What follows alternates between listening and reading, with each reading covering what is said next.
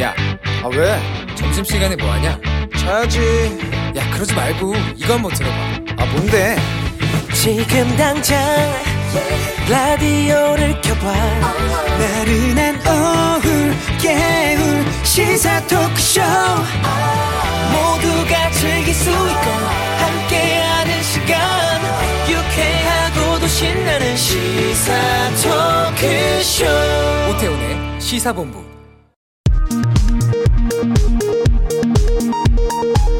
정보센터 뉴스입니다.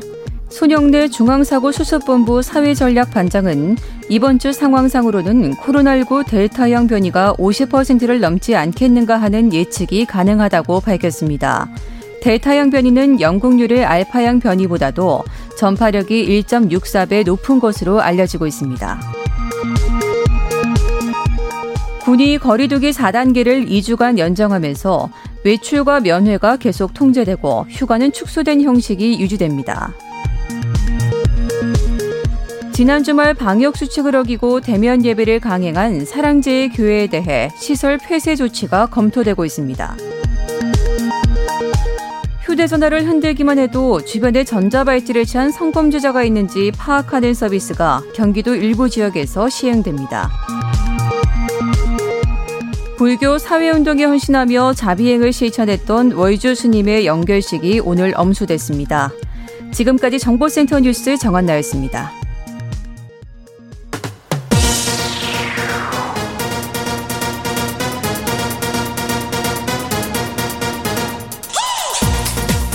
박정호의 본부 뉴스.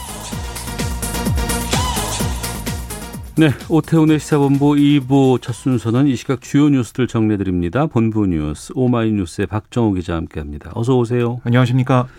신규 확진자 1,300명대가 나왔습니다. 네, 오늘 0시 기준으로 신규 확진자 1,318명 발생했는데요. 어제 발표된 숫자보다 이 169명 줄었고요. 1,300명대로 내려왔지만 지난 7일부터 20일째 1,000명 이상 네 자릿수를 이어갔습니다. 오늘 신규 확진자 감소, 뭐 주말 휴일 검사 건수 감소 영향에 따라 그런 상황이다라고 보여지고요. 이 실제로 1,318명 이 자체는 일요일 확진자 기준으로 가장 많은 수치입니다. 아, 일요일에 나왔던 확진자 그렇습니다. 어제 수치가 가장 높았군요. 네. 예. 아, 특히 지역 발생 확진자 가운데 비수도권 이 확진자가 515명, 그러니까 비중이 40.7%예요. 그러니까 이번 4차 대유행 이후 처음으로 네. 40%대를 넘어섰습니다. 네. 그러니까 본격적인 여름 휴가철까지 겹쳐가지고 추가 확산 우려가 높은 상황이고요. 수도권에서 비수도권으로 다시 수도권에서 확산 고리가 이어지는 전국적 대유행 상황 이걸 우려하는 목소리도 점점 커지고 있습니다. 남자 프로배구 삼성화재에서 무더기 확진자가 나왔어요. 네, 18명이 확진됐는데요. 이 선수가 14명, 코치가 4명입니다. 아, 이 최근 삼성화재 선수 한 명이 KB 손해보험 선수 한 명과 한 선수의 이 집에서 평소 친하게 지내던 지인과 지인의 친구 등 총 8명과 저녁 모임을 했습니다. 네. 지인 한 명이 코로나19 양성 판정을 받았고 두 선수도 차례로 감염이 확인됐는데요. 결과적으로 일탈 행위를 한 이 최초 확진 선수 한 명이 슈퍼 전파자 역할을 한 셈입니다. 해당 선수는 모임 후인 지난 20일 팀 훈련에 참여했고요. 이때 바이러스가 선수단 전체에 퍼진 것으로 추정되는데요. 선수가 무려 14명이나 확진 판정을 받으면서 삼성화재는 다음 달 14일 개막하는 한국 배구 연맹컵 프로 배구 대회 출전이 사실상 어렵게 됐습니다. 한편 연맹은 내일 상벌위원회를 열고 이 방역 수칙을 위반한 삼성화재와 KB손해보험 선수에 대한 징계를 논의할 예정입니다. 네. 국민의힘 입당을 한 최재형 전 감사원장 예비 후보 등록 마쳤다고요? 네. 최 전 원장이 예비 후보 등록 이후 기자들과 만나서 후보 등록 의미를 묻는 질문에 이렇게 얘기했습니다. 네. 지난 5년간 문재인 정부가 어지럽게 만든 대한민국을 바로 세워야 한다. 이렇게 말을 했는데요. 최 전 원장은 국민의힘과 국민의힘을 합쳐 정권 교체를 이루는 게 중요하다. 아, 이렇게 또 얘기를 했고 이게 근데 왜 대선 출마 선언에 앞서서 후보 등록을 왜 했냐 여기에 대해서는 후보 등록 이전에는 활동에 제약이 많았다. 그래서 후보 등록 후 충분한 이 준비를 한 다음에 출마 선언을 하는 게 바람직하다. 이런 판단했다는 겁니다. 한편 국민의힘 이 전직 의원과 현역 당협위원장이 윤석열 전 검찰총장 대선 캠프에 합류한 데 대해서 당에서는 부적절하다 평가가 나오고 있거든요. 네. 여기에 대해 이최전 원장은 당대표가 징계 등을 결정할 문제여서 제 의견을 말씀드리는 게 적절치 않다라고 답을 했는데 지금 보면은 박민식, 이학재, 함경우, 김병민 이 당협위원장이 캠프에 참여를 했습니다.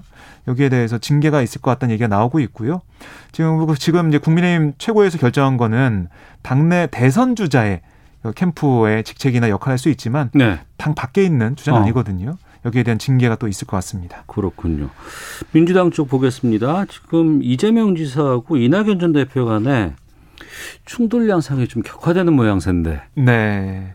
그러니까 이게 맨 처음엔 적통 논란에 이어서 이른바 백제 발언 논란, 그 지역주의 관련된 얘기가 나오고 있어요. 네. 그러자 오늘 최고위에서 송 대표가 아, 사실상 경고를 했는데요. 이렇게 얘기했습니다. 대표가 예. 네, 송영길 대표가 어, 이 민주당의 후보들 간의 지역주의 논란이 벌어지는 건 매우 유감스러운 일이다. 다시 지역주의의 강으로 돌아가선 안 된다라고 공개적으로 지적을 했습니다. 아, 그러면서 김대중 전 대통령 이후 노무현, 문재인 시기를 거치면서 최소한 민주당에서는 지역주의의 강을 건넜다. 그러니까 더는 지역주의가 발붙일 곳이 없다. 원팀 정신으로 가자라고 촉구를 했습니다. 아울러 송 대표는 이 최근 여론조사에 따르면 압도적이던 정권 교체 지지 분위기가 반전되고 있다. 대선이 치러지는 내년 3월 9일 국정이 단절되지 않고 지속해서 갈 수 있도록 온 힘을 다하겠다라고 강조를 했습니다. 네. 그 가짜 수선업자 김모 씨 금품 살포 사건 수사하고 있는 경찰이 국민의힘 주호영 의원 대사하고 있어요? 그렇습니다. 이 서울 경찰청 강력범죄수사대는 예. 이김 씨가 주 의원 측에 해산물 등을 제공했다 이런 의혹과 관련해서 이번 달 초에 참고인을 소환해 조사를 했어요. 그러니까 경찰은 김 씨가 주 의원 측에 해산물 등을 보냈고 어, 주 의원의 부탁으로 한 승려에게도 해산물을 전달했다 이런 의혹의 사실관계를 들여다보고 있는 것으로 전해지고 있습니다. 아, 이에 대해 경찰 관계자는 뭐라고 했냐면 주 의원과 관련해 참고인 조사를 한 건 사실이다라고 했지만 입건 여부는 사실관계 확인이 끝난 다음에 결정된 사안이다라고 말을 아꼈는데요. 네. 지금 보면 검사, 뭐 경찰, 언론인들이 입건돼 있잖아요. 이런 상태에서 주의원과 관련된 의혹이 나오는 상황, 정치권 인사들이 추가로 경찰 수사 선상에 오르는 게 아니냐. 아, 이런 관측도 좀 나오고 있습니다. 관심이 쏠리고 있고요. 네. 한편 경찰은 입건된 금품 수수 피의자 중 유일하게 조사를 받지 않은 박영수 전 특검에 대해 조만간 출석 통보를 하고 일정을 조율할 방침입니다. 네. 그 광화문 광장 공사하잖아요. 네. 여기에 이것 때문에 광장에 있는 세월호 기억 공간 서울시가 지금 철거하려고 하고 있는 것 같은데 네. 유족 측과 서울시 간 입장이 팽팽히 맞서고 있다고 들었습니다. 현장 다녀오셨다면서요? 네, 오늘 제가 잠시 다녀왔는데요. 네. 오늘 아침 7시 20분과 또 오전 11시쯤 서울시에서 철거 관련 협조를 요청하기 위해서 세월호 기억 공간을 방문했어요. 하지만 뭐 유족과 면담은 하지 못했고 유족 측이 공- 공문을 받거나 이런 어, 면담에 대해서 거부하면서 서울시 측은 빈손으로 돌아갔습니다. 아, 서울시는 계속 얘기하고 있는 게 오늘 중으로 철거하겠다. 최대한 몸싸움 없이 원활하게 되도록 설득하겠다. 라고 설명을 하고 있는데 네. 현장에 보면은 유족들도 다 모여 있고 취재진도 수십 명이 모여 있고 어, 굉장히 혼잡한 상황입니다. 오늘 철거 강행할 걸로 보여요. 제가 볼 때는 쉽지 않을 것 같고요. 어. 우선은 계속 어, 대화와 아, 어떤 설득 작업 이런 게 좀 있을 것 같은데요. 네. 근데 문제는 이게 지금 평행선을 달리고 있는 게 문제예요. 유족 측은 우리가 재구조, 재구조와 공사를 위해서 이 자리를 빼주겠지만 다른 공간, 다른 자리에 이 기억할 수 있는, 또 추모할 수 있는 공간을 마련해 달라라고 얘기하고 있지만 서울시는 서울시는 안 된다. 어. 이거는 이 물품 같은 건 따로 보관해놨다가 2024년에 안산에 추모공원 생기면 거기다가 전시하는 걸 하자라고 해서 지금 접점이 만들어지지 않고 있습니다. 음. 일본의 스가 요시대 내각 지지율이 개막한 도쿄올림픽 개막 이후에도 지금 계속 떨어지고 있다고요. 네, 니온게이자이 신문 예, 계열사인 TV도쿄와 함께 23일부터 25일 전국 18세 이상 남녀 998명 이상으로 전화 여론조사를 해봤더니 네. 스가 내각 지지율이 34%로 나타났어요. 그러니까 지난달 여론조사 대비 9%포인트나 하락해서 지난해 9월 내각 출범 이후 가장 낮았습니다. 니케이 여론조사에서 내각 지지율 34%. 이거는 지난 2012년 11월 그때 민주당 정권 시절이었거든요. 일본에서. 그 이후 가장 낮은 수치인데요. 7년 8개월 지속된 직전의 아베 신조 내각 때 최저 지지율 38%보다 4%포인트 낮습니다. 아, 그리고 이제 스가 내각을 지지하지 않는다라는 응답 비율 지난달 대비 7%포인트 상승한 57%로 스가 내각 출범 이래 가장 높았는데요. 네. 내각을 지지하지 않는 이유 53%가 지도력이 없다라고 답을 했습니다. 음, 알겠습니다. 자, 본부 뉴스 이 뉴스까지 아, 살펴봤습니다. 지금까지 오마이뉴스의 박정호 기자와 함께했습니다. 소식 고맙습니다. 고맙습니다.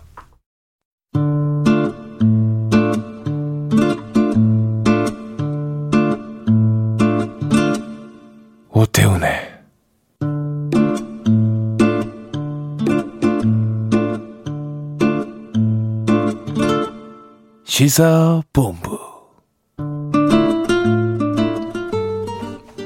네, 시사본부 듣고 계신 지금 시각 1시 11분 향하고 있습니다. 시사본부는 청취자 여러분들의 참여 기다리고 있습니다. 샵 9730으로 의견 보내주시면 되고요.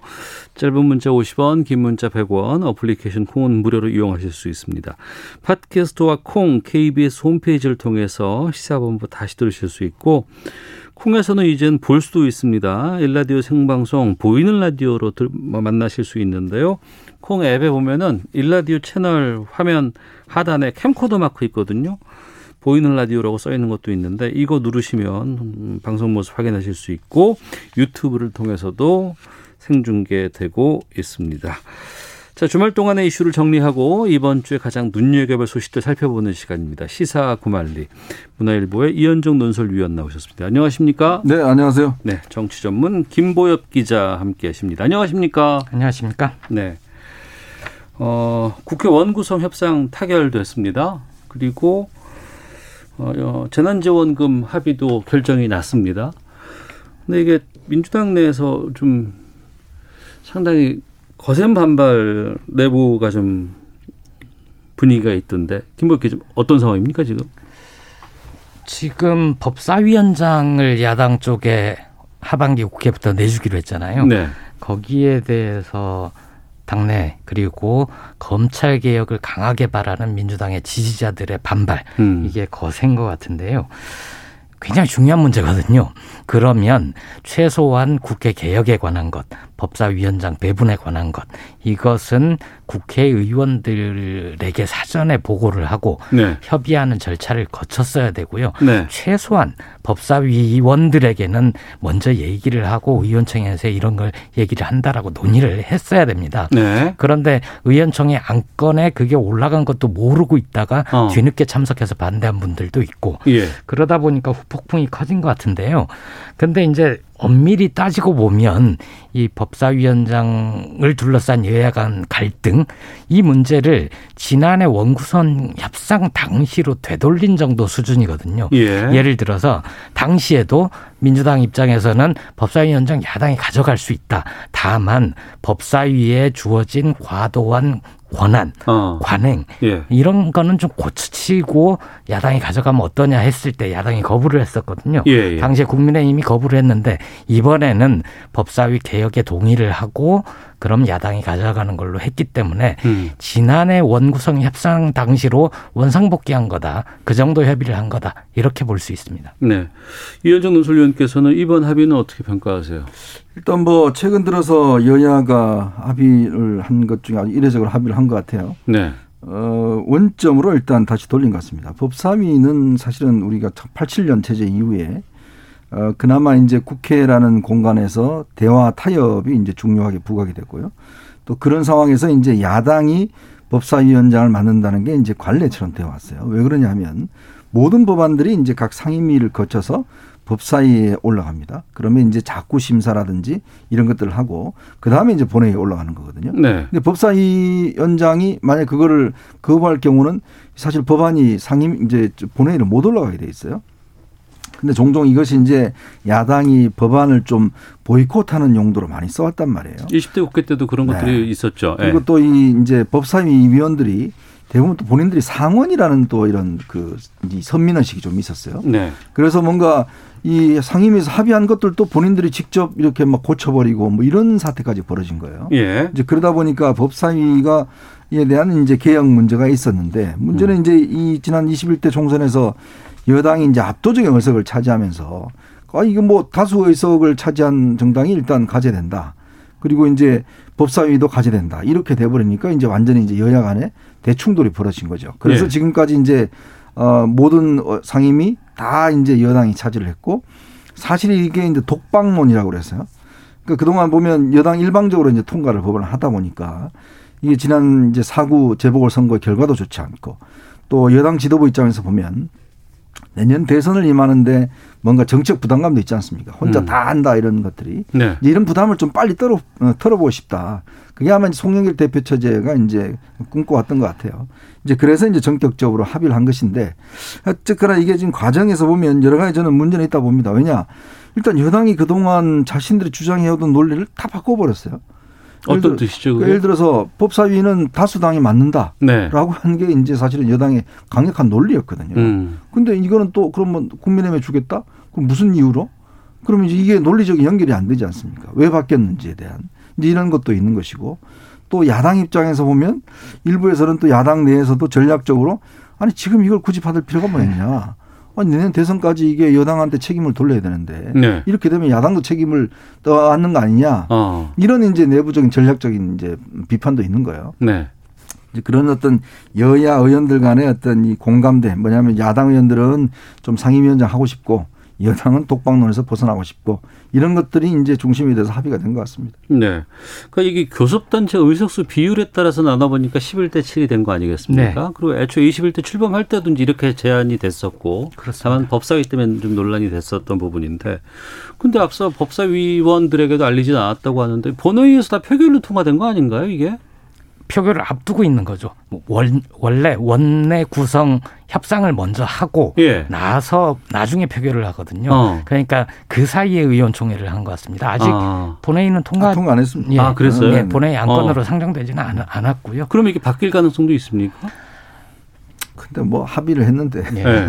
바뀌겠습니까? 근데 내부에서는 반발이 좀 상당히 심하다고 말씀하셨고 일부 그 대선 주자들 가는데도 좀 이렇게 이견이 있다면서요. 근데 이제 반발이 심한 거는 어, 그런 것 같습니다. 민주당 지도부의 리더십의 문제 그리고 정당 아. 민주주의라는 것의 가치의 충돌 예. 이게 있는 것 같은데요. 네. 그러면 의원총회에서 의원들 대다수가 거기에 대해서 반대를 했으면 음. 지도부가 밀어붙이기는 힘들었을 겁니다. 네. 근데 지도부가 뭐 그 회의에서 설득을 했겠죠. 그러다 보니까 의원총회에서는 다수, 예, 네. 다수 의원들이 찬성을 했고 음. 어, 소수 의원들이 반대를 좀 심하게 했던 것으로 어, 알려졌습니다. 네. 그 법사위원장을 야당에 이제 내년 대선 이후로 준다는 거 아니에요? 그렇지 6월달 네. 후반기 국회가 열죠. 그리고 앞서 말씀하신 것처럼 법사위가 거의 상원처럼 활동을 해왔기 때문에 이거 좀 권한을 축소시키자 그렇게 해서 그 심사 기간 초과했을 때 본회의 부의하는 기간 이거를 이제 현행 120일이어서 60일로 이제 줄였다고 하고 또 법사위 기능도 법률안 체계 잡고 심사로 한정했다고는 하는데 이거면은 법사위가 좀 확실히 약해진 건 맞아요? 약해진 건 맞죠. 약해진 건 맞는데 문제는 네. 늘 그렇듯이 제도를 잘 만들어 놔도 네. 그 제도를 운용하는 사람들이 문제가 있으면은 안 되거든요. 네. 사실 동물이나 식물한테 미안할 정도로 과거에 동물국회, 식물국회 이런 논란이 있지 않았습니까? 예, 예. 음, 싸우지 말라고 만들어 놓으니까 여야가 합의하지 않으면 법 아무것도 통과 안 되고 그 모든 문제가 집중돼 있는 데가 법사위거든요. 네. 지금처럼만 하면 좀 그 본회의 넘기는 시간을 단축한다거나 아니면 자구 체계 심사 권한을 가지고 법안의 핵심적인 내용까지 틀어버리는 그러니까 다른 의원들은 우리 상임위에서 통과한 걸 왜 법사위 당신들이 내용을 고치냐 이런 반발들도 있었던 거거든요. 네. 그거라도 잘 지키면 어, 국회 개혁에 조금 더 다가갈 것 같습니다. 네. 그러면 지금 상임위는 바로 지금 바뀌어야 되는데 위원장이. 그 럼 지금까지 계류돼 있던 것들 가운데 국민의힘이 지금 일곱 개 네. 정무위, 교육위, 문체위, 농해수위, 환노위, 국토위, 예결특위거든요. 여기에서 지금까지 추진해왔던 법안들 바뀔 수도 있겠네요. 그러니까 이제 바뀔 수도 있는 특히 이제 지금 문체위 같은 경우는 이제 언론관계법이 있잖아요. 언론관계법, 네, 그렇죠. 언론중재법 예, 예, 예. 같은 경우 이제 지금 배상을 뭐 범위를 훨씬 높인다든지 이제 그거를 아마 이제 일반 이 통과를 시켜놓고 그 다음에 이제 이 위원장을 바꾼다는 것 같아요. 음. 어 근데 이제 저는 그렇습니다. 이게 이제 국회라는 게 물론 뭐 최종적으로 안 될 때는 다수결로 하지만 네. 국회의 정신이라는 게 이제 대화 타협이 없는 다수결은 이 상당히 제도적인 폭력이 될 수가 있거든요. 예. 그래서 그동안 국회라는 게 이제 하나의 타협의 장이다라는 데 왔는데 사실은 21대 국회가 출발할 때 여당이 이제 압승을 하면서 굉장히 오만해 왔다는 생각이 들어요. 즉 우리가 하는 건 다 옳다. 옳은데 국민을 위한 건데 왜 통과 안 시켜주냐. 그래서 일방적으로 통과시키는 법안들이 많았지 않습니까? 네. 근데 지금 정작 보면 임대차 3법이라든 이런 거 보면 지금 뭐 부동산법이라든지 이런 걸 보면 그 피해가 지금 굉장해서 벌써 이제 수정한다고 나오지 않습니까? 음. 또 윤희숙 의원이 그 5분만을 통해서 이렇게 되면 정말 시장에 엄청난 혼란이 온다. 그렇게 이야기를 했음에도 불구하고 통과시켜서 결국 이 모양이 났거든요. 네. 이제 그게 결국 이제 국회가 법안을 충분히 어떤 심사를 하고 토론을 하는 이런 문화가 없기 때문에 이제 발생한 일이에요. 그러니까 저는 그래서 이게 제도적으로 지금 법사위 헌정을 야당에 간다 하더라도 그러니까 여당도 마찬가지고 야당도 마찬가지고 뭔가 대화 타협을 한다라는 그 기본 정신이 있어야 되는데 이제 그게 없어져 버리면 이게 과연 이제 순조롭게 될까? 특히 또 이게 내년 대선 이후란 말입니다. 네, 네. 자, 내년 대선 이후면 여야가 바뀔 수 있어요. 음. 그러면 만약 국민의힘이 간다 그러면 국민의힘이 여당 국민의힘이 예를 들어서 법사 현정을 할 수도 있는 것이고 뭐 야당 국민의힘이 갈 수도 있는 것이고 이제 이런 면에서는 보면 이게 상당히 원칙적으로 보면 예를 들어서 법사위원장을 야당이 한다 이렇게 돼 버리면 그러면 그런 기존에 있는 그 관습대로 하는 거잖아요. 근데 지금 이제 합의한 거는 뭐냐면 어, 내년 6월 달에 법사위원장을 국민의힘이 한다는 네. 거잖아요. 이제 이렇게 되면 그러면 이거는 뭐냐인 거죠. 어. 이게 서로 원칙이 그러면 야당 입장에서 보면 그런 법사위를 그동안 야당이 해왔는데 아까 예. 제가 말씀드린 원칙이 야당이 그래도 국회를 견제하는 기능으로 해왔는데 예. 국민의힘도 그 문제는 그거예요. 본인들이 그 원칙을 정했으면 그럼 그렇게 규정을 정해야 되잖아요. 네. 그러면 법사위를 야당이 한다고 정해야 되는데 국민의힘이 한다고 돼버렸어요. 그러면 국민의힘이 여당이 되면 그때는 어떻게 할 겁니까? 이제 이런 딜레마들이 솔직히 있는 거죠. 어. 원칙이 아니고 관행이었고 관행적으로 야당이 해왔던 건데 그게 항상 다 관철됐던 건 아니거든요. 예. 그리고 지금은 상위원장은 국회 본회의에서 뽑는다, 선출한다라고 법에 돼 있고 나머지는 여야가 관행적으로 서로 타협해서 서로 배분을 해왔던 거니까 대화와 타협 그리고 협치의 문화가 좀 깊어지면 그닥 우려하지 않아도 될 것 같습니다. 음, 그래요. 이게 안 깊어지니까 문제죠. 게다가 지금 재난지원금은 결국에는 전 국민 지급은 아니게 됐어요. 88%로 이제 나눴는데 이건 어떻게 평가하실까 궁금합니다. 이현정 노술위원. 아, 이거 갖고 참 주말 내내 보니까 네. 이게 지금 88%면 12%는 뭐냐 그러면. 네. 또그 논란이 또 되는 거 아니에요? 처음에 80%였잖아요. 네. 그러다가 또 12%인데 이게 또 계산 방법이 뭐 4인 가족 맞벌이일 경우 뭐 굉장히 저거 하더라고요. 아, 참 근데 이게 참 저는 처음부터 이야기를 했지만 재난지원금은 처음부터 우리가 이제 그 기획재정부에 보면 50%가 있습니다. 그러니까 어려운 분들한테 좀 집중적으로 주자. 좀 네. 그런 주장을 계속 펴왔는데 이게 이제 여야 간에 이렇게 타협이 되다 보니까 이게 참, 이게 좀 이상한 지금 법이 돼버렸어요. 그러니까 사실은 12%라 그러면 이제 상위 그룹인데 이분들 같은 경우에 그 경계선상에 있는 분들의 문제라든지 하여튼 여러 가지 문제가 또 발생할 수가 있지 않습니까?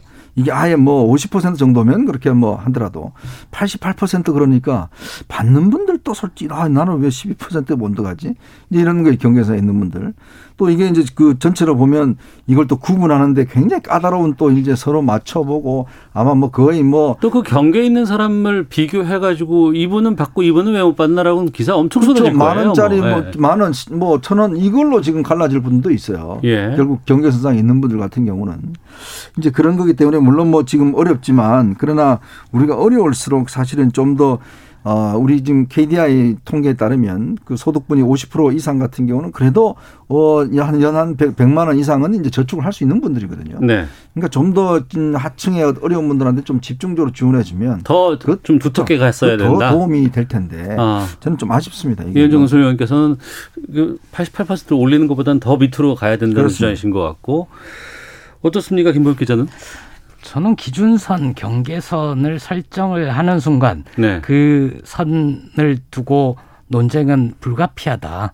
그게 50%건 80%건 그렇게 생각을 하고요. 사실 이게 정부에서는 처음에는 소득 하위 70%로 했다가 네. 민주당은 의원총회에서 전국민 지원으로 이렇게 합의를 했었잖아요. 당론으로 정했죠. 그걸 네. 계속 밀고 당기기를 하다가 정말 기준도 원칙도 없는 88이라는 숫자에 합의를 한 건데 역시 기획재정부는 힘이 세구나. 어. 전 국민 지원은 절대 안 된다. 네. 우리가 양보 양보해서 그럼 88 이렇게 한번 선을 만들어 볼게 어. 하고 합의를 한 거 아닌가 싶습니다. 네. 게다가 캐시백도 살았잖아요. 네. 어.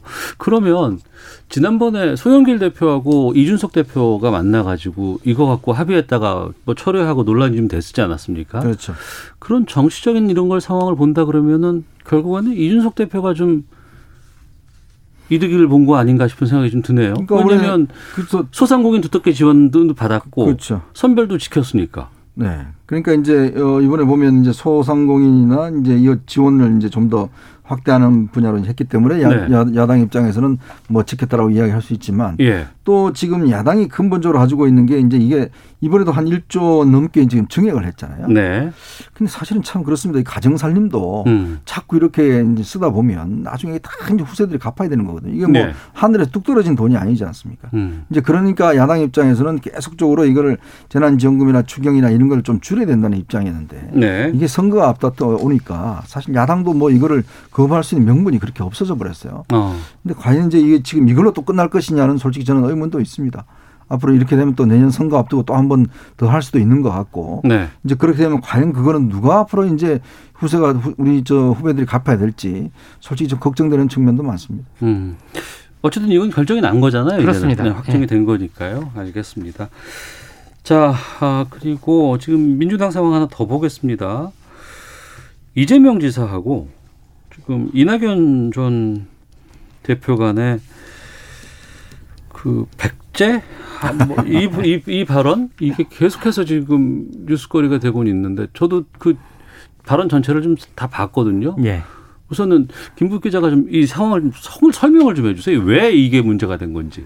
저도 원문을 봤는데요. 네. 그 이제 원문에 따른 질문 응답을 보면 중앙일보 기자가 인터뷰를 하면서 어, 왜 당신이 더 어, 이길 것 같으냐, 왜 네. 필승 카드냐라고 묻고 나서 이재명 지사가 이재명 후보가 자신의 경쟁력 얘기를 하면서 확장성 얘기를 하거든요.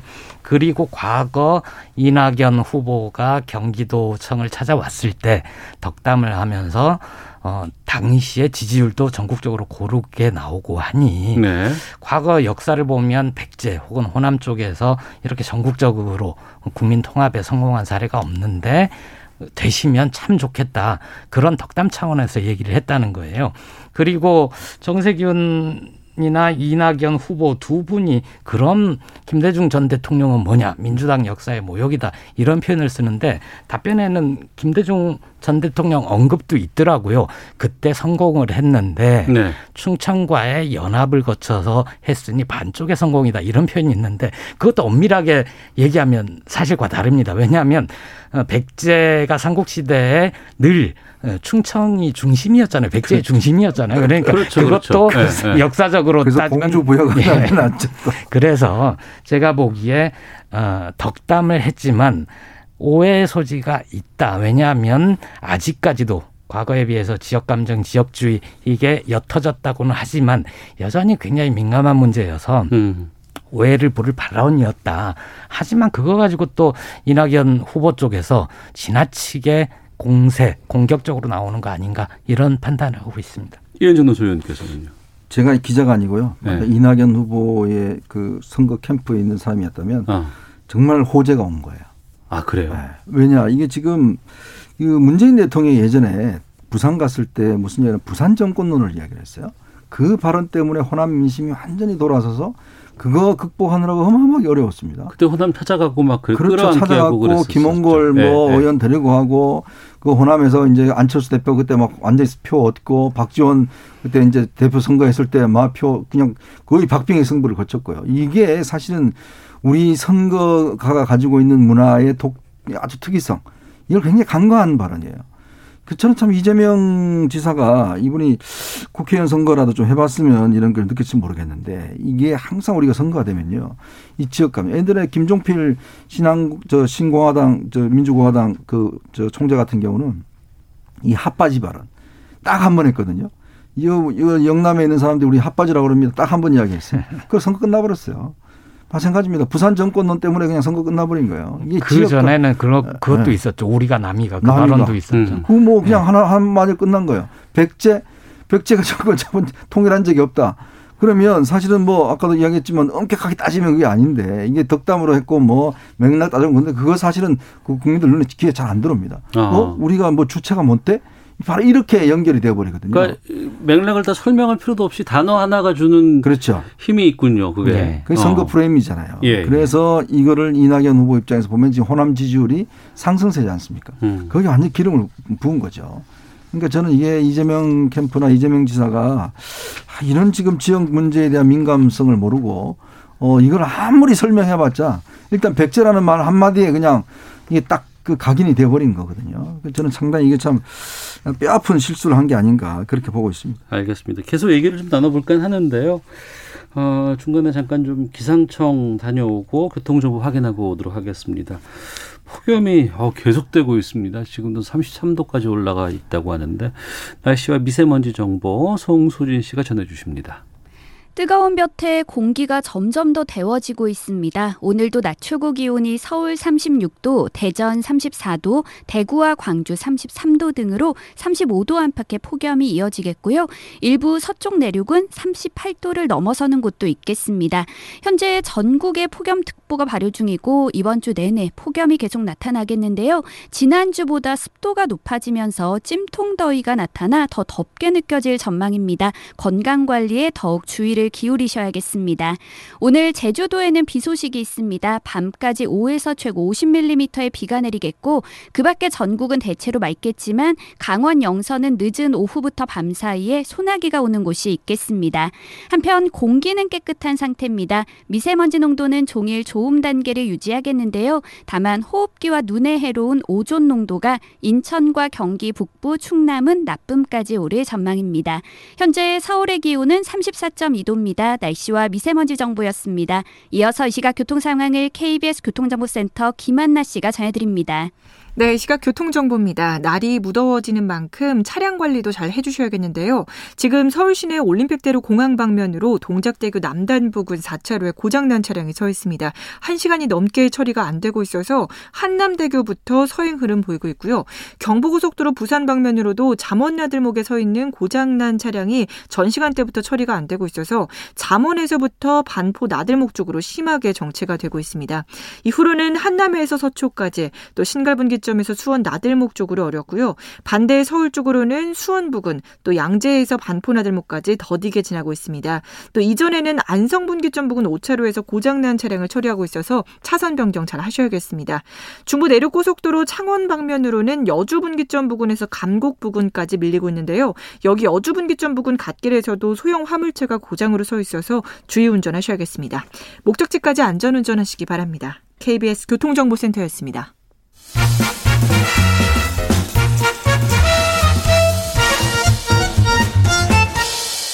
오태훈의 시사 본부. 예, 돌아왔습니다. 시사구말리 이현종, 김보혁 두 분과 함께 말씀 나누고 있는데요. 그이 갈등이 물론 지금 이제 당내 경선 상황에서 불거져 있는 상황이고, 예.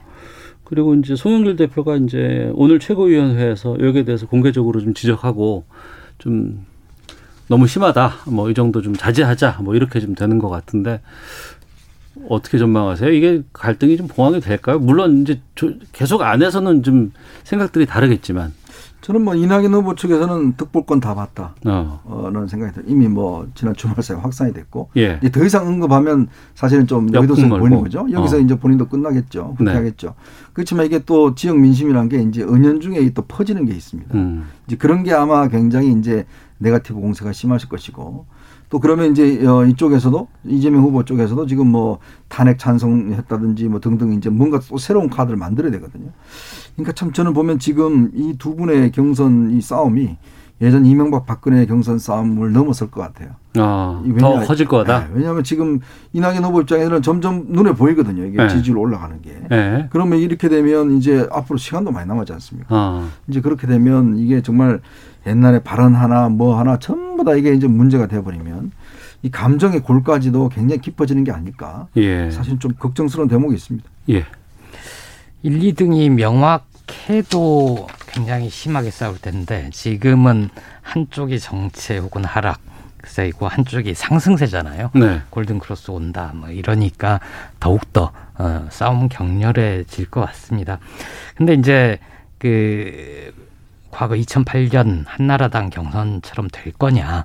저는 그 민주당 쪽 물론 두 후보 어, 간에 그렇게 격렬하게 싸우더라도 지지자들이 그 싸움을 그, 그렇게 보고 있지 않을 것 같아요. 그게 놔두진 않을 예, 것이다. 적당히들 해라. 어. 뭐 이렇게 할 거고 너무 심하게 과도하게 공격하는 쪽에 대해서 네. 어, 지지 철회라든가 뭐 이런 식으로 뭔가 경고가 어, 될 것 같습니다. 아까 호남 민심 좀 말씀드리면 이 지역 정서 때문에 호남 쪽이 돌아선 것인가?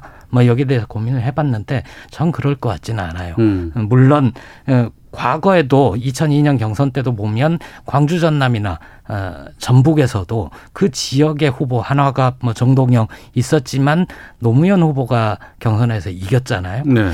그거는 전략적인 선택입니다. 어. 누가 지금 대선에 나서서 어, 상대당을 에, 이길 것인가 이거를 가장 먼저 생각하는 전략적 인 선택을 중심으로 놓고 본다면 네. 결국 이런 경선 과열이 서로의 이 경쟁력을 갉아먹는다 판단이 들면 지지자들이 알아서 적당히들 하라고 경고를 할 것 같습니다. 네. 자, 이번에는 그러면 어, 국민의힘 범야권 쪽으로 좀 가보겠습니다. 이준석 대표가 윤석열 전 총장에 대해서 얘기를 했는데 여기에 대해서 막 장재원 의원이라든가 당내 의원들의 반발이 상당히 많았었어요. 그렇죠. 그래서 어 분위기 이상해지는 거 아닌가 싶었는데 어제 갑자기 치맥 회동을 가졌습니다. 예. 분위기가 또 다시 또 확 바뀌는 것 같고 어떻게 보세요? 지금 왜 이준석 대표에게 이렇게 이야기 나오냐면 이준석 대표가 최근에 일단 여러 가지 이제 윤 전 총장에 대한 이제 입당을 권유를 하면서 이게 발언이 조금 수위가 넘어섰다. 네. 뭐 예를 들어서 뭐 강을 건넜다든지 뭐 또 특히 안철수와 똑같이 된다든지 뭐 이런 식으로 이야기하면서 이게 지금 그냥 야당 후보로서 뭔가 끌어들이는 게 아니라 아예 후보의 가치를 그냥 떨어뜨려 버리는 거 아닌가? 이제 그러다 보니까 당내에서는 여러 가지 의심들이 나와요. 네. 그러니까 처음에 지난 대표 경선 때 나왔던 이제 이게 불거지는 것인데 이준석 대표가 뭔가 꿍꿍이가 딴 데 있는 거 아니냐. 꿍꿍이. 그러니까 예. 뭐냐면 본인이 어떤 뭐 지지하는 후보가 따로 있어서 어. 아예 윤 전 총장을 못 들어오게 하려는 하는 게 아닌가? 예. 이게 이제 가치를 떨어뜨려 하는 게 아닌가? 그리고 이제 뭐 최근에 나오는 뭐 한간의 이야기는 오세훈 시장을 다시 띄우려고 하는 게 아니냐 대표로 뭐 등등 여러 가지 이제 이야기가 나오다 보니까 그래서 지금 당내에서는 아, 이건 아니다 지금 음. 아니 예를 들어서 지금 범야권의 전체의 어떤 가치를 상승시켜야 되는데 그 지금 지지 여권 야권의 지지를 일어나는 후보를 저렇게 비난해 버리면 나중에 이제 들어오더라도 뭐가 문제가 문제가 될 거 아니냐 네. 이제 그런 상황에서 이제 어제 그 긴급하게 회동이 이루어졌고 어, 윤 전 총장이 그런 이야기를 한 것 같아요. 나 알아서 결정할 테니까 재촉하지 마라. 음. 8월 중에는 결정한다. 네. 이제 이렇게 이야기를 했고 오늘 뭐 보도는 8월 10일 날 한다고 하는데 이거는 뭐 아니라고 부인을 했습니다. 윤 전 총장 측에서는. 그러니까 입, 국민의힘으로 입당을 8월 중에 하는 거는 지금 많이들 예측하고 있는 거죠. 그렇죠. 뭐 오늘 저희 이제 문화일보하고 어제 어, 여러, 저 인터뷰를 했었거든요. 네. 여기서는 그런 8월 그러니까 9월 되기 전 8월 때 전에 제가 어디로 갈 것인지를 확실하게 밝히겠다. 그러니까 뭐 어, 입당한다 안다는 떠나서 어떻게 갈 것인지는 확실하게 밝히겠다 했기 때문에 네. 사실상 이제 조금의 뭐 수그러들 거는 같아요. 왜냐하면 이미 이제 본인이 시간을 설정했기 때문에 그러면 8월 중에 그냥 계속 고할 건지 아니면 국민의힘 입당할 건지 이런 부분에 대한 이제 결단을 내리기 때문에 그 지금 상황에서 뭐 다시 이준석 대표가 어, 입당을 재촉하는 상황은 없을 것 같거든요. 음. 근데 어쨌거나 근데 이제 이준석 대표의 리더십이 당내에 상당히 도전받고 있는 거는 사실인 것 같습니다. 네. 김보엽 기자께서는 이 상황들 어떻게 보고 계십니까? 이준석 대표가 개인적으로 어떤 욕망을 가졌는가 어떤 계획이 있는가 그것까지 들여다볼 수는 없을 것 같고요. 저는 야당 대표로서 어 야권의 후보들을 관리 범위 하에 두고 싶어 하는 것, 즉 당 바깥에 여러 후보들이 있는 게 아니라 어, 국민의힘이 야권의 플랫폼이 돼가지고 네. 여러 후보들이 들어와서 경쟁해서 후보가 돼서 그 변수를 줄이고자 하는 욕망이 있을 겁니다. 그거는 대표로서 당연한 거고요. 네. 윤석열 후보는 지금 국민의힘에 들어가서 n분의 1이 되기보다는 바깥에서 열심히 세를 불리고 지지를 키우고 해서 국민의힘 후보가 결정이 되면 나중에 여론조사 방식으로 단일화 해서 그 승리하는 그 경로를 그리고 있는 거 아닌가 하는 생각이 들거든요. 어제 만남은 제 생각에는 윤 후보 쪽 요구가 강했을 겁니다. 어. 이 대표가 잽을 던지고 어퍼컷도 치고 그러니까 네. 좀 시간 좀 줘. 나 좀 그만 조져. 뭐 이런 얘기를 하고 싶었던 거겠죠. 어. 근데 이제 저는 눈여겨보는 게 지금 국민의힘에 당적을 가진 분들 몇 분이 네네. 윤석열 캠프로 합류했잖아요. 그뭐 김명민 당협위원장이라든가 이런 분들 예. 많이들 갔어요. 예. 저는 그건 좀 문제가 있다고 봅니다. 나중에 어떻게 합쳐질지 혹은 그렇지 않을지 모르겠는데 당 바깥의 후보를 적극적으로 적으로 지원을 하고 캠프에 합류를 한다면 당적을 정리하고 가는 게 맞죠. 음. 그러니까 오늘 최고위원회에서도 그 징계 문제 뭐 이런 얘기도 나왔다고 하는데 얼마 전 최고위원회에서 당 내 후보를 적극 지원하는 걸 독려한다라고 결정을 했잖아요. 그 얘기는 당 바깥의 후보에 대해서 허락을 득하지 않고 지원하는 활동은 문제가 있다는 경고거든요. 근데 그거를 정면으로 물론 통보는 했다고는 하지만 정면으로 위배를 하면서 그 당 바깥의 후보 캠프에 합류하는 것 이건 좀 문제가 있다고 봅니다. 네. 윤석열 후보 쪽 얘기만 좀 많이 했었는데 그럼 당내 뭐 원희룡 지사라든가 뭐 음. 유승민 후보라든가 아니면 또 최재형 전 감사원장이라든가 이쪽의 분위기는 어떤가요? 지금 최재형 감사원장 같은 경우는 조금 분위기가 좋아지는 것 같아요. 어, 지지율도 조금 높아지는 것 같고 캠프도 이제 서서히 구성이 되는 것 같고 의원들도 이제 조금씩 합류를 하는 것 같고 특히 이제 PK 쪽, 즉 부산 경남 쪽 의원들이 좀 합류를 하는 것 같고요. 아마 조만간 어, 대면인도 아마 인선을 한다고 합니다. 네. 어, 이제 그렇게 되면 이게 이제 지금은 이제 서서히 이제 올라오는 거지만 사실은 최재형 원장의 지지율은 윤 총장 거를 가져오는 단계가 됐거든요. 지금. 그렇죠. 뭐 다른 데서 오는 게 아닌 것 같아요. 네, 맞습니다. 뭐 중도에 있는 게 지금 가져오는 게 아니니까. 네. 그러니까 이게 지금 어떻게 보면 제로섬 게임을 이제 시작을 한 건데 이제 이거 과연 이제 앞으로 이재명, 이낙연 같은 그런 구도가 될 것인지. 아 이쪽에서도 그럴 그렇죠. 가능성이 있겠죠. 네. 이쪽에서도 이제 만약에 이게 뭐 15%까지 넘어가고 이쪽에 떨어지고 하면 사실 이것도 간단치 않습니다. 그러네요. 어, 제가 볼 때는 아마 이렇게 되면 이제 8월부터는 대회전이 시작되는 게 아닌가. 양쪽 후보 간에. 네. 한쪽은 미리 가서 당을 이제 어떤 접수를 했고 한쪽은 밖에서 세력을 키워서 들어오고 이제 그럴 경우에 이제 다른 후보들이 또 어떻게 지금 보니까 벌써 이제 윤 후보를 겨냥한 이제 비판들이 있기 시작하더라고요. 그러니까 그렇게 되면 이쪽도 아마 아, 민주당보다 오히려 뭐 더 있으면 더지 덜 하지 않는 그런 굉장히 큰 이제 이 대립들이 서서히 좀 시작되는 상황 같습니다. 민주당은 같은 당임에도 불구하고 원팀을 외쳤음에도 불구하고 지금 이 갈등들이 지금 표면화되고 있는데 예. 지금 범야권 같은 경우에는 국민의힘 소속도 있고 바깥에도 있고 또 아직까지 정치 선언을 반드시 하겠다고 선언한 건 아니지만 여러 가지 행보가 좀 보이고 있는 뭐 김동연 부총리도 있고 그렇죠. 예. 아 또 안철수 또 존재감은 미미하지만 예, 대표도 네. 있고 아, 그러면 큰일 납니다. 그러면. 어떻게 될 것 같으세요? 야권이 복잡하죠. 네. 실제 지금 이제 대선이 7개월 정도 남았습니까? 음. 이- 7개월 정도 남았죠. 예, 네. 굉장히 여당 쪽은 어쨌든 민주당 쪽은 누군가 후보를 만들고 뭐 어, 야권에서는 그게 한 명이 될지 두 명이 될지 모르겠다 이런 얘기도 하지만 어쨌든 후보군들이 보이는데 반해서 네. 국민의힘 혹은 야권 전체로 봐서는 여전히 불투명하고 누가 오르고 누가 떨어지고 누가 후보가 될지 도무지 감잡기 힘든 혹은 지금 후보군에 오르지 않은 서울시장마저도 나중에 차출될지도 모른다. 오세훈 시장이 어. 이쪽에 후보가 마땅치 않으면 어, 당의 요구에 끌려 들어올 수도 있다. 이런 얘기까지도 나오잖아요. 예, 예. 굉장히 복잡합니다. 어. 그래야 재밌지 않나요? 아 근데 재, 재미는 있을 수는 있는 것 같은데 워낙에 지금 7개월 동안 어떤 변수가 있을지 그렇죠. 이런 게 예측하기도 좀 쉽지 않고 또 다들 one team을 얘기는 하지만 결국에는 one team을 많이 부르짖으면 부르짖을수록 갈등이 더 증폭되는 상황이 올 수밖에 없잖아요. 그렇죠. 이게 왜냐하면 사실은 상대방을 눌러야 본인이 크는 거니까요. 네. 그게 뭐 기본적인 경쟁의 원칙이니까. 어. 이제 그렇게 되면 이게 이제 지금 11월 달에 이제 본 경선이잖아요. 그리고 네. 예비 경선이 있을 겁니다.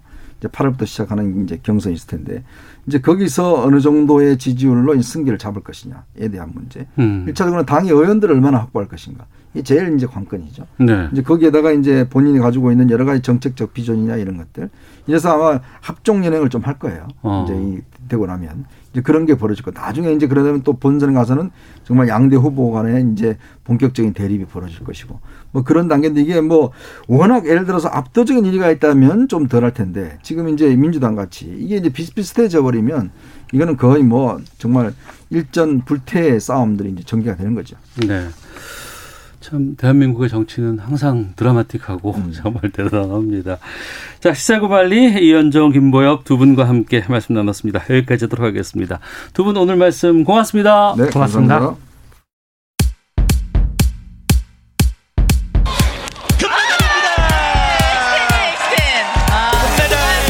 KBS 라디오 2020 도쿄올림픽 특별 생방송 다시 우리 여기는 도쿄 올림픽 현장입니다. 네, 이번엔 도쿄올림픽 현장 분위기 좀 살펴보도록 하겠습니다. 아, 이름해서 여기는 도쿄 올림픽 현장입니다. 아, 준비해봤는데요. 도쿄올림픽 취재하기 위해서 현지에 나가 있습니다. KBS 도쿄올림픽 라디오 방송단의 김우광 PD를 연결하겠습니다. 김우광 PD 나와 계세요? 네, 2010 도쿄올림픽 현장에 나와 있습니다. 그 IBC에 계시는 겁니까? 어, 전 지금 IBC에 있는 건 아니고요. 예. 오늘 수영 경기가 열리고 있는 일본 도쿄 아쿠아틱스 센터에 나와 있습니다. 오늘 오전 황선우 선수가 그 자유형 200m 준결승전, 준결승전을 치른 바로 그 경기장에 나와 있습니다. 아, 황선우 선수가 오늘 준결승전 치렀군요. 예, 맞습니다. 200m 준결승전을 치렀는데요. 예. 1분 45초 53을 기록해서 오늘 준결승에 참가한 16명의 선수 중 6위를 차지하며 결승 진출에 성공했습니다. 어, 올림픽 결승 진출은 한국 선수로는 2012년 런던 대 박태환 선수 이후 무려 9년 만인데요. 네. 황선우 선수의 자유형 200m 결승전은 내일 오전 10시 37분에 이곳에서 다시 열립니다. 네. 대한민국 수영 선수가 올림픽에서 아니면 세계 선수권에서 금메달을 딸 수 있어? 아예 안 돼, 불가능해. 이렇게 생각했던 때가 있었어요. 근데 예, 박태환이라는 선수가 스타가 등장을 했고 박태환밖에 없지 않을까 싶은데 황선우 선수라는 새로운 또 어, 신예가 등장을 했는데 오늘 준결승 경기 보셨을 텐데 황 선수 어떠, 어떻게 보셨어요? 경기 전후의 모습을 좀 지켜봤는데요. 굉장히 침착한 모습이었습니다. 어제 열린 자유형 200m 예선에서 황선우 선수가 한국 신기록을 세웠습니다. 1분 44초 62, 62 라는 신기록을 세웠는데요. 네. 오늘 준결승전에서는 내일 있을 결승전에 대비해서 컨디션을 조금 조절하는 모습이었습니다. 페이스를 조절하면서 여유롭게 들어와서 결승전 티켓을 따냈고, 따냈고요. 네. 어, 2016년 리우 올림픽에서 금메달을 순양 선수가 따냈었는데요. 당시 기록한 성적이 1분 44초 65였습니다. 어. 제 예선에서 황선우 선수의 기록이 이것보다 조금 더 빠른데요. 네. 내일 결승전에서 황선우 선수 기록, 기록 기대해봐도 좋을 것 같습니다. 오후에는 거기서 다이빙 경기도 있다면서요. 네, 잠시 후 3시부터 다이빙 경기가 열립니다. 우하람 선수, 김영남 선수가 남자 싱크로나이즈드 10m 결선 메달 결정전에 도전하는데요. 이 종목 출전은 한국 다이빙 사상 최초의 어, 도전입니다. 이 사실 수영은 이번 도쿄올림픽에서 가장 많은 메달이 걸려, 있는 종목입니다. 총 49개의 금메달이 걸려 있고요. 육상보다 한 개가 더 많은 종목입니다. 어, 지금 한국이 굉장히 무덥다고 들었습니다. 네. 도쿄 아쿠아틱스에서 시원한 메달 소식이 한국으로 많이 전달됐으면 좋겠습니다. 네. 오늘도 양국 금메달 아마 좀 기대할 것 같은데 남자 단체전 지금 벌어지고 있나요? 네, 지금 8강전이 막 시작됐습니다. 김재덕, 오지, 오진혁, 김우진 선수가 한국 양국 남자 대표전에 그 다- 대표팀에 어, 참가를 했고요. 어제 9연패를 여자 단체팀이 어, 성공을 하면서 금메달을 따냈는데요. 오늘 남자 대표팀도 역시 금메달에 도전하고 있습니다. 어, 사실 남자 단체전 또 금메달 효자 종목인데요. 단체전이 처음 정식 종목이 된 게 1988년인데요. 네. 어, 2016년 리우 올림픽까지 총 8번의 올림픽에서 한국 남자 단체전은 5개의 금메달, 1개의 은메달, 1개의 동메달을 목에 걸었습니다. 남자 단체전에서 메달 따지 못한 건 1992년 바르셀로나 올림픽이 유일했습니다. 이번 도쿄 올림픽에서는 이색적인 기록도 많이 나오고 있는데요. 네. 한국 양궁의 막내 김재덕 선수가 17살입니다. 어, 이틀 전 혼성 단체전에서 첫 번째 금메달을 차지하며 국내 남자 금메달 리스트 중에 최연소 자리를 가져갔는데요. 어, 마청으로 이번 올림픽에 참여한 오진혁 선수는 올해 만 40살의 나이입니다. 단체전에서 오늘 금메달을 가져간다면 오진혁 선수는 남자 최고령 금메달 리스트로 이름을 올리게 됩니다. 아, 그렇군요. 그리고 유도에서는 오늘 안창림 선수 나오지 않았습니까? 예, 32강전을 치렀는데요. 어, 제1구포 3세입니다. 안창민 선수가 오늘 어, 일본 유도의 심장인 무도관에서 첫 경기를 치렀습니다. 어, 상대 선수는 이탈리아 파비오 바실레 선수였는데요. 접전 끝에 연장 4분 33초까지 간 상황에서 업어치기로 절반을 얻어내며 16강 진출에 성공했습니다. 안창민 선수는 앞서 말씀드린 대로 제1구표 3세인데요. 일본에서 유도를 시작했고요. 일본 유도연맹의 기와 제의도 뿌리치고 2014년에 태극마크를 달았습니다. 오늘 대회가 열린 무도관에서는 일본 전국대회 우승을 차지한 적도 있습니다. 어, 지금 일본이 굉장히 덥습니다. 제가 며칠 전 안창민 선수가 연습하고 있는 유도 경기장을 찾았는데요. 네. 어, 경, 그 연습장에 에어컨도 없더라고요. 선풍기 몇 대만 돌아가고 있었는데요. 구슬땀을 정말 엄청 흘리면서 그 연습을 하고 있었습니다. 어, 지금 우리나라 안창민 메달이 선- 네네. 어느 정도 나왔어요? 지금 올해 오늘이 대회 4회차인데요. 네. 오늘 우리나라는 금메달 2개, 동메달 3개로 현재 종합순위 5위를 기록하고 있습니다. 이번 도쿄올림픽엔 33개의 정식 종목에서 339개의 금메달이 걸려 있는데요. 중국이 현재 금메달 6개, 은메달 2개, 동메달 5개로 1위를 기록 중이고요. 그 뒤를 미국이 금메달 5개로 쫓고 있습니다. 3위는 일본, 그리고 호주, 이어서 우리나라가 5위를 기록하고 있습니다. 네, 개최국인 일본이 3위라고 하셨는데 일본 그 올림픽 분위기가 좋지 않다고 하던데 현지 분위기는 좀 어- 어떻습니까? 가보시니까. 어, 현지 일본에서는 사실 개최국이란 느낌은 들지 않게끔 굉장히 차분하고 뭐 흥분이나 열기조차 열기가 별로 느껴지지 않는 분위기입니다. 워낙 코로나 팬데믹 상황에서 부정적인 여론 또 무관심한 여론 속에서 출발한 올림픽이기 때문인데요. 네. 사실 지난 목요일부터 일본이 어, 지난 주말까지 4일 동안 황금 연휴 기간이었습니다. 하지만 길거리에 그 코로나의 영향으로 일본 시민들이 많이 보이지 않았고요. 또 경기 자체도 무관중으로 치러지고 있어서 경기장 내에서도 관중들의 뭐 환호성 같은 건 전혀 느낄 수가 없고요. 네. 다만 지금 일본이 금메달 5개를 딴 상황입니다. 특히 어제 같은 경우에는 일본의 남매 유도 선수가 같은 날 나란히 금메달을 목에 걸었습니다. 그 남자 유도 66kg급에 출전한 아베 히우미, 여자 유도 52kg급에 나선 아베 우베타 선수가 그 남매인데 동시에 어제 금메달을 목에 걸었고요. 어, 오늘 뭐 요미우리나 아사히 산케이 신문이 일면 톱으로 두 선수의 사진과 함께 금메달 소식을 전하면서 조금씩 메달 소식이 전하, 전해지면서 현지 올림픽 분위기도 조금씩은 살아나고 있는 것 같습니다. 네. 김광 PD가 지금 경기 현장 계속 다니고 있지 않겠습니까? 네, 맞습니다. 보면서 좀 인상적인 장면들 아니면은 어 여기 참 재밌다 의미 있다라는 그런 경기들을 종목들은 어떤 거예요? 그 저희 우리나라의 첫 번째 금메달을 안겼던 양궁 그 혼성 경기가 굉장히 인상적이었는데요. 네. 17살 김제덕 선수가 활시위를 당길 때마다 굉장히 큰 목소리로 우렁차게 코리아 파이팅을 외쳤는데요. 네네. 관중이 없었음에도 불구하고 그 엔- 어마어마한 선수의 에너지가 느껴져서 굉장히 인상적이었고요. 음. 그날 그 금메달이 결정되면서 그 이제 도쿄 올림픽에서 첫 번째 애국가가 이제 울려 퍼지는 그 메달 수여식 현장에서 굉장히 뭉클했습니다. 어. 또 어제 안바울 선수의 그 메달전이 있었는데요. 네네. 준결승전과 동메달 결정전이 이제 연달아 이어졌는데 준결승전에서 안바울 선수가 이제 조지아 선수한테 그 연장전에서 패배를 당했어요. 역, 그 그러면서 이제 한동안 패배 확정 짓고 한동안 바닥에 엎드려서 일어나지 못하더라고요. 음. 굉장히 울먹울먹하는 모습이었는데요. 하지만 30분 뒤에 그 이제 동메달 결정전에 나서서는 굉장히 결연한 모습으로 업어치기 한 판으로 이제 값진 동메달을 목에 거는 순간이 굉장히 인상적이었고요. 저도 굉장히 응원을 하며 박수를 많이 쳤습니다. 네. 지금 일본 날씨는 어떻습니까? 한국도 마찬가지지만 도쿄도 지금 굉장히 덥고요. 연일 폭염이고요. 예. 일사주의보 이런 것도 열사병주의보도 매일 발령되고 있는 상태고 어, 지금 기온 자체는 30도에서 33도를 왔다 갔다 하고 있는데 체감 온도가 굉장히 높습니다. 습도가 높기 때문인데요. 음. 그래서 선수들도 굉장히 힘들어하고 있고 그 비치발리볼 경기장에서는 너무 바- 그 모래바닥이 뜨거워서 화상을 발바닥에 화상을 입는 선수들이 계속 나오고 있고요. 그래서 여- 계속해서 그 모래 위에 물을 뿌리는 모습이 지금 보여지고 있고 지난 23일 열린 여자 양궁 랭킹 라운드에선 러시아 올림픽 선수, 위원회 선수가 실신하는 일까지 발생했습니다.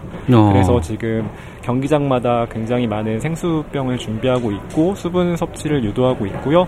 그 다음에 뭐 쿨시트나 또 소금이 많이 들어간 염분 보충제를 나눠주고 있는 상황입니다. 예.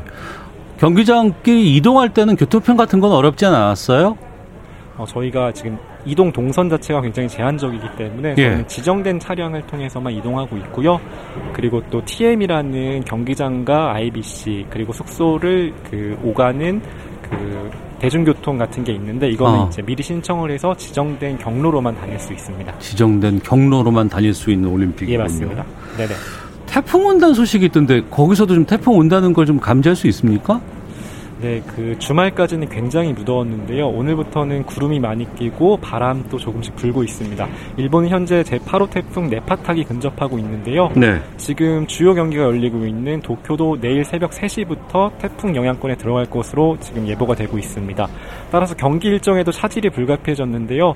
우리나라 선수들이 출전하는 양궁 남녀 개인전 토너먼트가 내일 오전으로 이제 예정이 되어 있었는데 일단 내일 정오로 연기가 돼 있는 상황이고요. 예. 하지만 이건 역시 내일 상황에 따라 조정될 가능성도 있어 보입니다. 다행히 우리 양궁팀은 이런 태풍 상황에 준비를 잘하고 있다고 전해지고 있는데요. 박재순 양궁 총감독 이야기를 들어보니까 어, 국내 대회 역시 태풍이 와도 일정대로 치러 왔기 때문에 워낙 이런 환경에 뭐 익숙하다면서 자신감을 내보치는 모습도 보였습니다. 음, 알겠습니다. 건강 조심하시고요. 오늘 소식 고맙습니다. 예, 감사합니다. 네, 지금까지 도쿄올림픽 현장입니다. KBS 도쿄올림픽 라디오 방송단의 김우광 프로듀서 연결해서 말씀 나눠봤습니다. 자, 시사본부 여기서 마치겠습니다. 내일 뵙겠습니다. 안녕히 계십시오.